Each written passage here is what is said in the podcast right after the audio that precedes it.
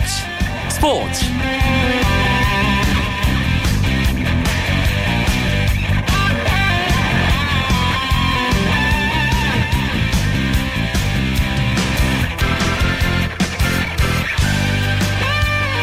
안녕하십니까. 목요일 밤 스포츠 스포츠. 아나운서 이광용입니다.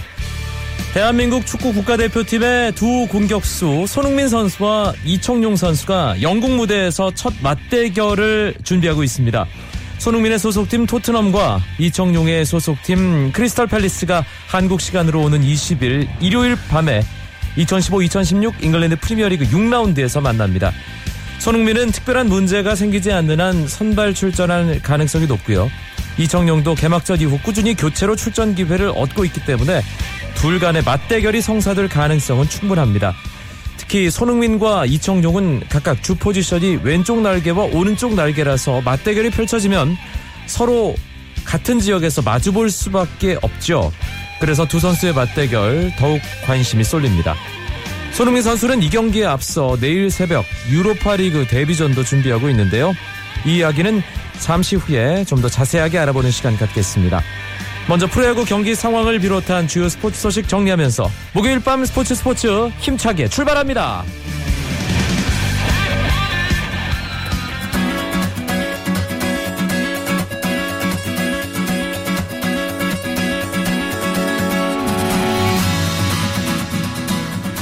프로야구 오늘 4경기 치러지고 있습니다. 먼저 잠실 두산이 최근 정말 부진했는데요.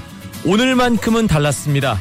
롯데를 만난 두산이 롯데 마운드를 맹폭하면서 무려 13득점을 했습니다. 그리고 경기 조금 전에 끝나면서 두산의 13대 0 팀 완봉승이었습니다. 오늘 두산은 홍성훈 선수의 활약이 대단했습니다. 홍성훈 선수 안타도 많이 쳤는데요. 특히 3회 말 롯데 선발 송승준을 상대로 말루 홈런을 기록했습니다. 아, 송성훈 선수의 말루 홈런 지난 2012년 8월 이후 3년여 만의 일이었는데요. 홍성은 말루 홈런 포함해서 5타점 그리고 두산은 선발 전원 안타를 기록했습니다. 두산이 이길 수밖에 없는 경기였습니다. 두산의 선발인 이현호 선수 오늘 7과 3부대 2이닝 탈삼진 7개 무실점 완벽한 투구를 보이면서 시즌 3승 기록했고요. 롯데 선발 송승준은 시즌 7패를 안게 됐습니다. 광주에서는 KT와 기아가 만나서 지금 8회 경기를 치르고 있습니다. 갈 길 바쁜 기아에게 KT가 고춧가루를 뿌리는 경기 분위기입니다. KT가 3대 1로 2점 앞서가고 있습니다. KT 오늘 엄상백 선수가 선발로 나와서 5이닝 동안 1실점 했습니다. 홍성용, 최원재, 그리고 김재윤까지 4명의 투수가 이어던지고 있는 KT고요. 기아는 임준혁 선수가 선발로 나와서 5와 3분의 2이닝 2실점. 선발 투수로서 제 몫을 했습니다. 에반 선수가 두 번째 투수, 심동섭에 이어 기아 역시 네 번째 투수 최영필 선수가 마운드에 있습니다. KT와 기아의 경기, 광주 경기는 3대1 KT의 리드고요. 대전, NC와 한화. 한화 최근에 계속 분위기가 안 좋은데요. 오늘도 그 분위기가 이어지고 있습니다. 원정팀인 NC가 11대 4로 크게 앞서 있습니다. 오늘 NC는 테인즈 선수가 2회 솔로 홈런 시즌 42호 홈런 기록했습니다. 한화는 3회 말에 김경원 선수가 석점짜리 홈런으로 응수를 했지만 타선의 힘에서 NC가 한화를 압도하고 있습니다. NC의 선발 손민한 선수 오늘 타선 지원을 받긴 했는데 아, 마운드 오래 지키지 못했습니다. 3이닝 동안 3실점 하면서 일찌감치 이재학 선수에게 마운드를 넘겨줬고요. 이재학 선수가 두 번째 투수로 나와서 길게 던지고 김진성에 이어 NC는 최금강까지 마운드에 올라와 있습니다. 한화는 선발 배영수가 2와 3분의 2이닝 3실점 했고요. 그 뒤에 불펜 투수가 지금 6명이 등판해서 지금은 정재원 선수가 던지고 있습니다. 대구 경기입니다. SK와 삼성 SK가 삼성에게 화요일, 수요일 좋은 경기를 했는데요. 오늘은 삼성이 리드하고 있습니다. 5회 말 현재 삼성이 SK에게 9대2 7점 차로 앞서 있습니다. 오늘 삼성은 정인욱 선수가 선발로 나와서 5이, 5이닝 2실점 지금도 계속해서 던지고 있고요. SK는 윤희상 선수가 1과 3분의 1이닝 5실점 했고 고효준에 이어 문광은이 던지고 있습니다. SK는 정희훈 선수가 11호 홈런, 4회 투런 홈런 기록했는데요. 삼성 나바로 선수가 1회 말에 기선제 압 석점짜리 홈런이 상당히 컸습니다. 나바로는 44호 홈런으로 홈런 선두 박병호를 더 바짝 추격하게 됐습니다. 2015-2016 프로농구 KBL 오늘 한 경기가 열렸습니다. 원주 동부와 창원 LG가 원주에서 만났는데요. 동부가 85대 69로 이기고 홈 첫 승을 거두며 2승 1패를 기록했습니다. 동부는 높이를 앞세워 초반부터 골밑을 지배했는데요. 김주성이 15득점에 10개의 리바운드, 로드 벤슨이 16득점, 18리바운드로 더블 더블 기록했고요. 두경민이 14득점, 허웅이 12득점, 박지훈도 11득점을 하면서 5명의 선수가 두 자릿수 득점, 팀 승리를 주전 선수들이 이끌었습니다. 미국 프로야구 텍사스의 추신수 선수가 투수 최고의 영예인 사이 영상 후보 델러스 카이크를 상대로 안타 2개와 득점 2개를 뽑아내며 팀의 대승에 앞장섰습니다. 추신수는 휴스턴과의 홈 경기에서 2번 타자 우익수로 출전해 휴스턴 전체 마운드를 상대로 4타수 3안타를 치고 3득점을 기록하며 15경기 연속 출루 행진을 이어갔습니다. 타율은 시즌 처음으로 2할 6푼을 돌파한 2할 6푼 1, 2까지 올렸고 텍사스는 14대 3으로 승리하며 4연승을 질주했습니다. 이로써 텍사스와 지구 2위 휴스턴의 승차는 한 게임 반 차로 벌어졌습니다. 한편 피츠버그의 강정호 선수는 안타 한 개를 추가했지만 팀은 2연패를 당했습니다. 시카고 컵스와의 경기에 강정호 선수 5번 타자 겸 3루수로 선발 출장해 5타수 1안타 기록했고요. 타율은 2할 8푼 8리에서 2할 8푼 7리로 소폭 하락했습니다. 피츠버그는 연장 12회까지 가는 접전 끝에 시카고 컵스의 2대 3으로 패하면서 내셔널리그 중부지구 1위 세인트루이스와의 승차가 4경기로 벌어졌지만 와일드카드 순위에서는 여전히 1위를 유지했습니다.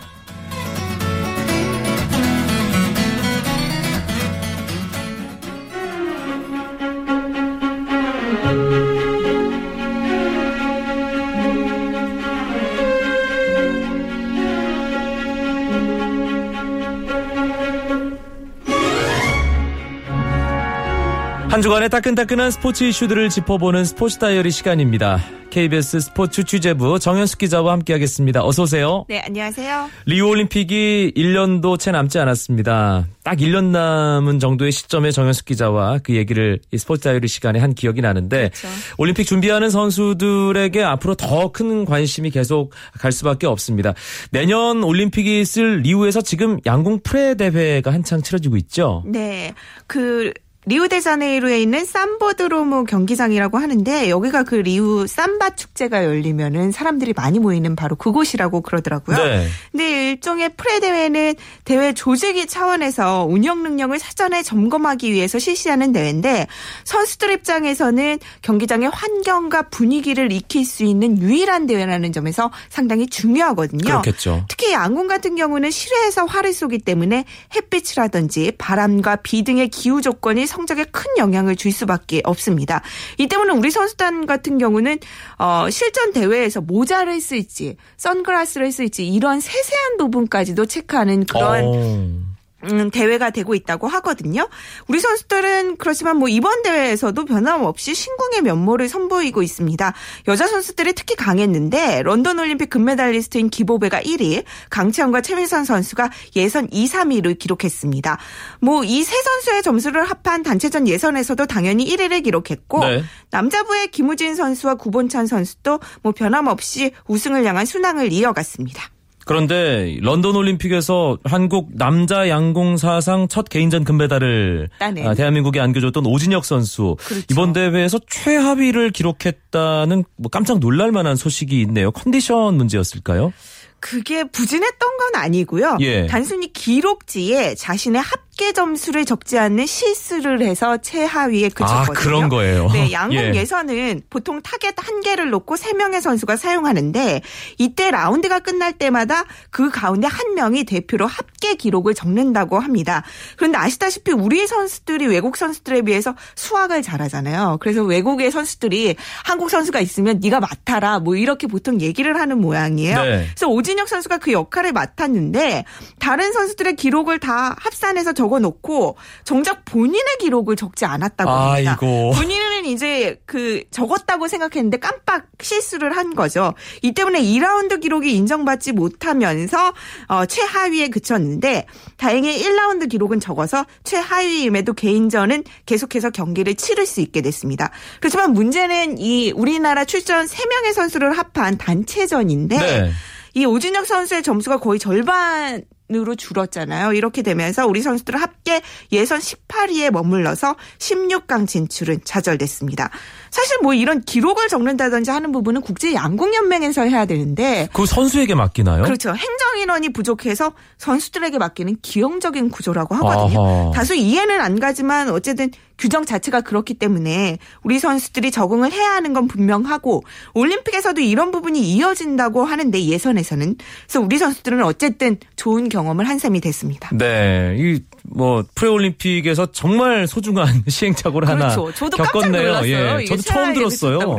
네. 예, 점수를 선수가 직접 적어내야 한다는 사실을 네. 오늘 이 시간을 통해서 처음 그러니까요. 알았습니다. 그것도 산수를 잘해야 하더라고요. 그러니까요. 네. 그리고 너무 이타적이니까 이게 다른 선수 건 챙기고 정작 그렇죠. 자기 건 안 챙기는. 못 챙기고. 네. 예, 자기 거부터 일단 챙기고 봐야 하는 그러니까요. 소중한 교훈을 오진혁 선수가 얻었을 것 같습니다. 네. 어, 기보배 선수, 뭐 김우진 선수, 구본찬 선수, 최미선 선수 이런 양궁 선수들도 당연히 내년 예, 리오 올림픽에서 우리 선수단 어, 어떤 길을 이제 어, 팍팍 아, 살리는 그런 역할을 해야 하는데 네. 역시 올림픽에서는 예, 뭔가 분위기를 끌고 가는 선수들 필요하잖아요. 그렇죠, 그 중에 한. 명이 또 배드민턴의 이용대 선수입니다. 네네. 이용대 선수가 뭐 지금 계속 꾸준하게 국제 대회 출전하고 있는데 네.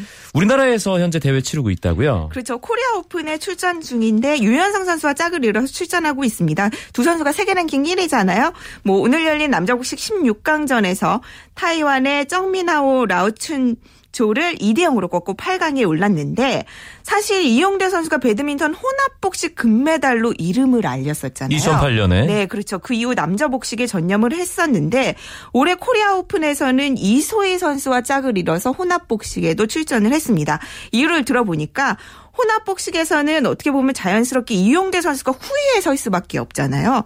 그 체력을 보완하고 후위 플레이에 대한 적응력을 더 높이고자 이러한 역할을 뭐 맡았고 28분 만에 1회전에서 혼합 복식에서는 탈락했다고 하지만 어쨌든 리우 올림픽을 대비해서 끊임없이 노력하는 그런 변화하는 모습을 보여주고 있고 제가 그 D-1년 앞두고 이용대 선수도 그때 만난 기억이 있거든요. 네. 지금은 20대 후반이 됐잖아요. 이용대 선수는 본인이 이번 올림픽이 마지막이 될 수도 있다. 이런 얘기를 하고 있는데 아, 정말 20대 초반의 청년이었는데요. 베이징 올림픽 때. 제가 몇 년 전에 그 화면을 봤는데 정말 지금 보니까 어리더라고요. 2008년 모습이. 네. 네, 어쨌든 건 간에 지금은 이제 과거에 잘 먹지 않았던 비타민제 이런 것들도 꾸준히 잘 챙겨 먹으면서 체력 관리를 하고 있고 또 남자 단식에서도 조- 좋은 소식이 흘러나왔거든요. 손한호 선수가 중국의 그 유명한 배드민턴 스타 린단 선수를 2대 0으로 꺾고 8강에 진출했습니다. 린다는 참 오래 하네요. 그렇죠. 이 선수도 2008년, 2012년 뭐 다 우승을 차지를 했거든요. 벌써 8년 이상 끌고 가고 있으니까 대단한 선수인데 네. 어쨌든 경험 많은 린단 선수를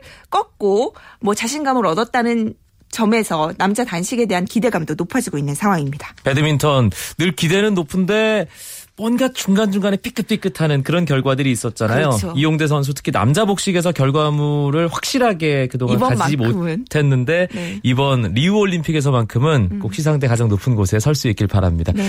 그리고 리듬 체조의 손현재 선수 역시 내년 리우 기대하게 하는 주인공 중에 한 명인데 세계 선수권 대회에서 물론 올림픽 출전권은 따냈습니다만 조금 실망스러웠죠. 그렇죠. 올 시즌 가장 중요한 대회였는데 가장 큰 실수를 한 셈이 됐는데 11위를 기록했잖아요. 손현재 선수가 키스앤크라인존에서 상심한 듯이 코치의 품에 안겨서 좀 얼굴을 숨기는 그런 장면이 나와서 안쓰럽게 보이기도 하- 하더라고요.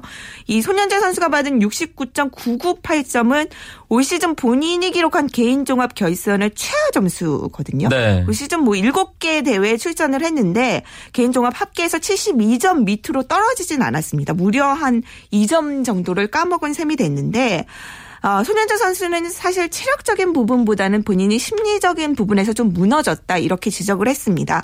뭐 리우 올림픽 출전권이 걸린 만큼 그 러시아 선수들 정말로 잘하는 선수들과의 경쟁에서 반드시 승리해야 된다는 부담감이 있고 또 올림픽에서는 리듬 체조가 종목별 메달이 없잖아요. 네. 개인 종합에 단 한 개의 메달만 걸려 있기 때문에 실수가 곧바로 메달권에서 바로 탈락하게 되는 그런 뼈아픈 결과물로 이어질 수밖에 없습니다. 뭐 시즌이 끝난 만큼 이제 손현재 선수는 어떻게 보면 내년 올림픽을 향해서 다시 한번 준비를 해야 되는데 이 상황에서 과연 본인이 독창적인 기술 개발에 나설지 아니면 지금의 안정적인 체제로 흘러나갈지 또 그런 것들을 결단해야 하는 시점도 또 왔습니다. 알겠습니다.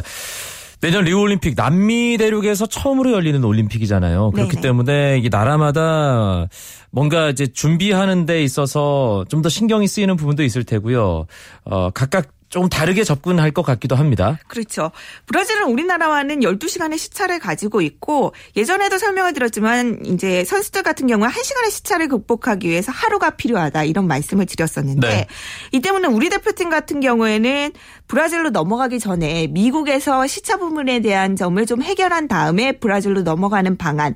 왜냐하면 현지 치안이 상당히 불안하잖아요. 그러한 부분을 좀 고민을 하고 있는데 호주 수영 대표팀은 달밤에 헤엄치기를 하고 있다. 뭐 이런 얘기가 들리더라고요. 예. 왜냐하면 예. 수영 같은 경우 IOC에서 정한 시간이 어, 예선은 현재 시간으로 오후 1시, 결승은 오후 10시에 시작하기로 됐거든요. 이 시차가 미국의 NBC에 맞춰서 중계권 을 가진 네. 그 미국에 가장 맞춰서 뭐 영향력이 있는 방송사죠 그렇죠. 올림픽에 돈을 그만큼 많이 내니까요. 네, 거기에 맞춰서 보통 수영과 육상을 시간을 정하게 되는데 이 시간에 맞춰서 호주 대표팀은 일단 오후 1시에서 3시에 첫 훈련을 시작하고 점심을 오후 5시에서 6시에 먹는다고 합니다. 그리고 오후 10시부터 다시 훈련에 들어간다고 하는데 자정까지 훈련을 해야지 저녁을 먹을 기회가 주어진다고 해요. 그래서 이번 훈련 캠프 기간 동안에 호주 선수들은 대, 그 수면과 활동 시간 등을 체크하는 시계를 빠짐없이 차고 다녀야 한다고 네. 얘기가 나오고 있거든요.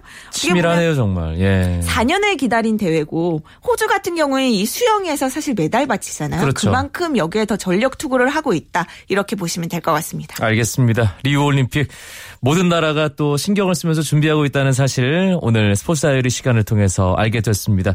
KBS 스포츠 취재부 정현숙 기자였습니다. 고맙습니다. 네, 감사합니다. 쳤다 하면 홈런이고 슛 골이고 각본 없는 한편의 드라마.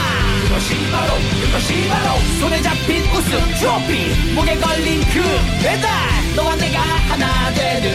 그것이 바로 그것이 바로 그것이 바로 꿈꾸던 스포츠. KBS 1라디오 이광용의 스포츠 스포츠 목요일 밤 스포츠 스포츠 이번에는 해외 축구 이야기 이어드립니다. 목요일의 남자 박찬하 KBS 축구 해설위원입니다. 안녕하세요. 네 안녕하세요. 드디어 2015-2016 유럽 챔피언스리그 32강 조별리그 시작됐죠. 네 드디어 첫 경기가 시작이 됐습니다. 유럽 내에서는 뭐 최고의 축구 대회라고 할 수가 있겠고요. 클럽 축구들 강 리그가 있습니다만 역시 유럽 리그 최고들이 나와서 겨루는 정말 중요한 대회라고 할 수 있습니다. 한국 시간으로 어제 새벽, 오늘 새벽 각조 1차전 일제히 열렸는데 아, 첫 경기부터 이변들이 좀 있었습니다. 아무래도 가장 큰 이변은 B조의 두 경기였던 것 같습니다. PSV 아인토벤이 홈에서 맨체스터 유나이티드 상대로 2대 1로 승리를 했고요.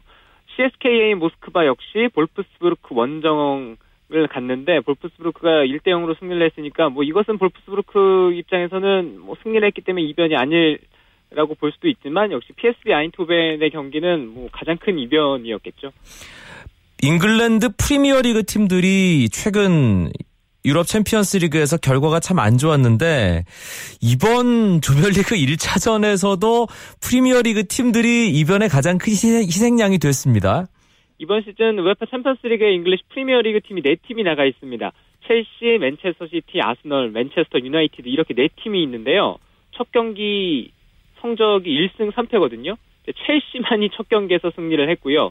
맨체스터 시티가 홈에서 유벤투스에게 2대 1로 졌고 그리고 디나모 자그레브 원정을 떠났던 아스널도 2대 1로 패하면서 첫 출발이 일단 좋지 않습니다. 음, 첼시는 뭐 일단 이스라엘의 이 마카비 텔아비브 상대적으로 어, 좀 쉬운 예, 이 팀을 만났기 때문에 대승을 거뒀다. 그것도 홈 경기에서 그런 생각이 드는데 맨체스터 유나이티드의 경우는 이 PSV 원정 경기 2대1 패배, 역전패 상당히 뼈아파 보입니다. 그렇습니다. 충격이 나름대로 클 것 같습니다. 지난 시즌까지 PSV 아인토벤 선수였던 멤피스 데파이가 전반 41분에 선취골을 넣으면서 달아났거든요. 하지만 전반 종료 직전에 액도르 모르노에게 동점골을 허용했고요. 후반에 나르싱에게 역전골까지 허용하면서 일단 첫 번째 연전 경기 패하면서 시작을 하게 됐습니다. 그런데 뭐 전체적으로 경기 내용이라든가 리그에서도 약간 불안한 모습들이 있었는데 한 수 좀 아래라고 평가받던 네덜란드 아인토벤 원정 경기 가서도 어, 가서도 패하고 나니까 어, 전체적으로 분위기가 안 좋아지고 있습니다. 그리고 이 맨유 왼쪽 풀백이죠. 루크쇼의 부상이 상당히 심한 모양이에요. 네, 루크쇼 선수가 멤피스 데파이 아 죄송합니다. 액토르 모레노에게 아주 심한 태클을 당했습니다. 그래서 루크쇼가 다리 쪽에 이중 골절이라는 뭐 아- 아주 심각한 부상 때문에 상당 기간 출전을 못하는 상황이 현재 벌어져 벌어졌습니다. 네. 부상 정도도 심했고요. 태클하는 과정도 매우 끔찍했지만 공교롭게도 그 반칙이 또 퇴장 판정도 내려지지 않았어요. 그래서 맨체스터 유나이티드가 경기도 잃고 또 루크쇼까지 잃으면서 뭐 이래저래 화가 많이 나 있는 상태입니다. 음, 뭐 일단 챔피언스리그도 문제지만 프리미어리그 어, 순위 경쟁 아, 루크 쇼 없이 또 치러야 되기 때문에 이 판할 감독이 상당히 좀 골치가 아플 것 같고요. 챔피언스리그 역시 뭐 우승 경쟁에 가장 앞서 있는 팀은 스페인 프리메라리가의 양강이죠. FC 바르셀로나와 레알 마드리드입니다. 그런데 그 팀 간의 경쟁도 경쟁이지만 리오넬 메시와 크리스티아노 호날두의 챔피언스 리그에서의 기록 경쟁도 참 흥미롭습니다. 네, 이번 시즌 두 선수가 속해 있는 팀들이 역시 우승 후보로 꼽히고 있고요. 여기에 바이에른 뮌헨 정도가 이제 3강 정도로 분류가 되고 있습니다. 그래서 레바민, 레바민 뭐 이런 예, 뭐 일종의 구호 같은 것도 있죠. 네. 그, 뭐, 재밌는 우스갯소리인데, 일단 세 팀이 지금 어, 챔피언스리그 가장 강력한 우승 후보 해외 도박사들이 분류하는 이 배당도 그렇고요. 네. 1, 2, 3위의 랭크가 되어 있습니다. 리오넬 메시가 지난 경기 출전을 하면서 챔피언스리그 100경기를 밟게 됐습니다. 로마 원정을 떠났는데 1대1로 비겼거든요. 팀 결과는 뭐 생각했던 것만큼 풀리지 않았지만 메시가 100경기를 뛰었고요. 호날두 선수는 샤우타로와의 경기에서 또 해트트릭을 달성을 하면서 116경기 만에 80골 고지에 올라섰습니다. 네. 메시가 100경기에 77골인데 호날두가 116골에 80골이거든요. 네, 두 선수 간의 뭐 챔피언스리그 뭐 역대 득점 순위 1, 2위예요. 그래서 계속 이 기록이 경신이 되고 있기 때문에 이 싸움 그리고 두 선수 간의 챔피언스리그 득점왕 경쟁 더불어 챔피언스리그 한 시즌 한 단일 시즌 최다골 기록 이런 것들도 뭐 매 시즌 할 때마다 기록을 누가 깨뜨리느냐 누가 앞서가느냐 뭐 초미의 관심사죠. 특히 뭐 이번 2015-2016 챔피언스리그에서 두 선수의 경쟁 더 치열해질 것 같다는 생각이 듭니다. 아, 챔피언스리그는 모든 유럽 클럽들의 꿈이죠. 하지만 다 나갈 수는 없습니다. 예, 챔피언스리그에 못 나가는 아쉬움을 유로파리그로 달래는 팀도 있는데 손흥민 선수가 이적한 토트넘이 바로 그런 팀이죠. 그렇습니다. 토트넘도 유로파리그 지난 시즌에 이어서 다시 한번 유로파리그에서 경쟁을 하겠습니다. 이 밖에도 아약스, 리버풀, 도르트문트, 나폴리, 샬케 또 한국인 3인방이 있는 팀이죠. 아우크스부르크까지도 토, 음, 토트넘과 같이 유로파리그에서 싸우게 되겠는데요. 토트넘은 유로파리그에서 안더레흐트, 모나코 그리고 카라박이라는 클럽과 한 조에 속해 있습니다. 모나코 이름이 상당히 귀에 팍 꽂히는데 아, 유로파리그에서 손흥민 선수가 일단 내일 새벽 첫 선을 보일 가능성이 상당히 높죠. 네, 경기 일정은 그렇게 되어 있는데요. 잉글리시 프리미어리그 팀들이 유로파리그에 강하게 집중을 하질 않습니다. 그래서 홈에서 치러지는 경기라고 하더라도 일부 주전 선수를 빼고 경기하는 경우들이 상당히 많거든요. 네. 실제로 어, 토트넘이 지난 시즌에 유로파리그 치를 때도 그렇게 경기를 많이 치러왔었고요. 물론 조별리그를 통과하면서 토너먼트 무대에 올라갔지만 32강에서 피오렌티나 만나면서 바로 떨어졌습니다. 그러니까 이 팀들이 지금 우에파 랭킹 순위에서 프리미어리그 팀들이 계속 포인트를 잃고 있는 가장 큰 이유 중에 하나가 챔피언스리그에 나가는 팀들은 그 팀대로 부진하고 또 유로파리그에 나가는 팀들은 유로파리그에 집중하지 않으면서 포인트 잃고 뭐 이러면서거든요. 과연 이번 시즌에 토트넘이 유로파리그에 집중을 할지 일단 첫 번째 홈 경기를 지켜봐야 되겠죠. 네. 아, 그런데 사실 국내 팬들의 관심은 토트넘의 내일 새벽 유로파 경기가 아니라 이번 주말에 치러질 크리스탈 팰리스와의 경기일 거예요. 맞습니다. 토트넘이 최근에 지난 라운드 승리를 하긴 했습니다만 1승 3무 1패로 리그 초반 출발에 좋지 않습니다. 그래서 일요일 저녁 9시 30분에 두 팀의 맞대결이 있는데요. 우리 두 선수가 맞대결을 펼칠 확률이 있으니까 상당한 관, 국내에서는 관심이 큰, 큰 경기가 될 것 같습니다. 손흥민 선수의 소속팀인 토트넘, 이청용 선수의 소속팀인 크리스탈 팰리스. 이름값에서는 토트넘 쪽에 조금 무게중심이 기웁니다만 시즌 초반 분위기만 놓고 봤을 땐 크리스탈 팰리스가 훨씬 좋죠. 네, 크리스탈 팰리스가 3승 2패로 리그 6위, 그리고 토트넘은 1승 3무 1패로 리그 12위입니다. 초반 분위기가 뭐 두 팀이 완전히 다른 상황이고요. 공격을 풀어가는 과정이라든가 득점력 이런 데서 차이가 나기 때문에 이 경기를 기점으로 두 팀의 분위기가 바뀔 수도 있고 계속 상승세를 이어가거나 아니면은 무기력한 모습이 어, 조금 더 이어지거나 기로에 서 있는 두 클럽입니다. 잉글랜드 프리미어 리그에서 뛰는 또 한 명의 선수가 있습니다. 이제는 아빠가 돼서 어, 깨가 더 무거워진 기성용 선수. 수완지가 이번 주말에 어떤 일정인가요? 토요일 저녁 11시에 에버턴과 홈 경기가 있습니다. 기성용 선수가 말씀해 주신 대로 아빠가 되면서 한국에 출산휴가 다녀왔거든요. 정상적으로 훈련을 소화하면서 이번 시즌에 개막전밖에 선발 출전을 못했었는데 부상에서도 복귀를 했고 또뭐 전체적인 일정 자체를 A매치 차출이라든가 또 출산휴가 이런 것들을 다 아, 보내고 났기 때문에 아마 이번 경기 정도는 선발 출전이 유력하지 않을까. 교체로 뛰었을 때도 워낙 좋은 활약을 그렇죠. 했으니까요. 이제 기성용 선수의 선발 출전을 기대해봐도 좋을 것 같습니다. 다른 유럽파 우리 선수들 일정도 짚어주시죠. 먼저 박주호 선수가 있는 도르트문트도 유로파리그 크라스노다르와 유로파리그 경기가 있고요. 주말에는 월요일 0시에 류승우 선수가 있는 레버쿠젠과 경기를 하겠습니다. 그리고 토요일 새벽 3시 30분에 호펜하임이 마인츠 원정을 떠나고요. 김진수 선수. 네, 에, 월요일 0시 30분 도르트문트랑 같은 시간이죠. 아우크스부르크는 하노버와 경기를 합니다.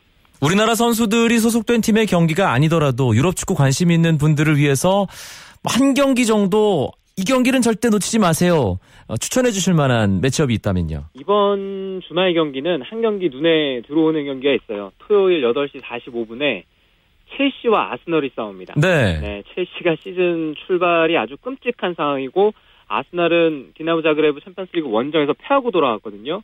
네, 이 런던 연구를 하고 있는 두 클럽이 어떤 경기를 펼칠지 또 흥미롭게 지켜볼 수 있는 경기입니다. 첼시의 무리뉴 감독과 아스널의 벵거 감독 만나기만 하면 으르렁 되잖아요. 네, 예, 이번에 또 어떤 뒷얘기를 남길지도 꽤나 궁금합니다. 알겠습니다. 해외 축구 이야기 오늘도 재밌게 함께 했습니다. 박찬아 축구 해설위원 고맙습니다. 감사합니다. 내일 금요일입니다. 금요일 스포츠 스포츠는 국내 축구 이야기 축구장 가는 길로 꾸며드립니다. 내일도 9시 30분에 뵙죠. 아나운서 이광용이었습니다. 고맙습니다. 스포츠 스포츠.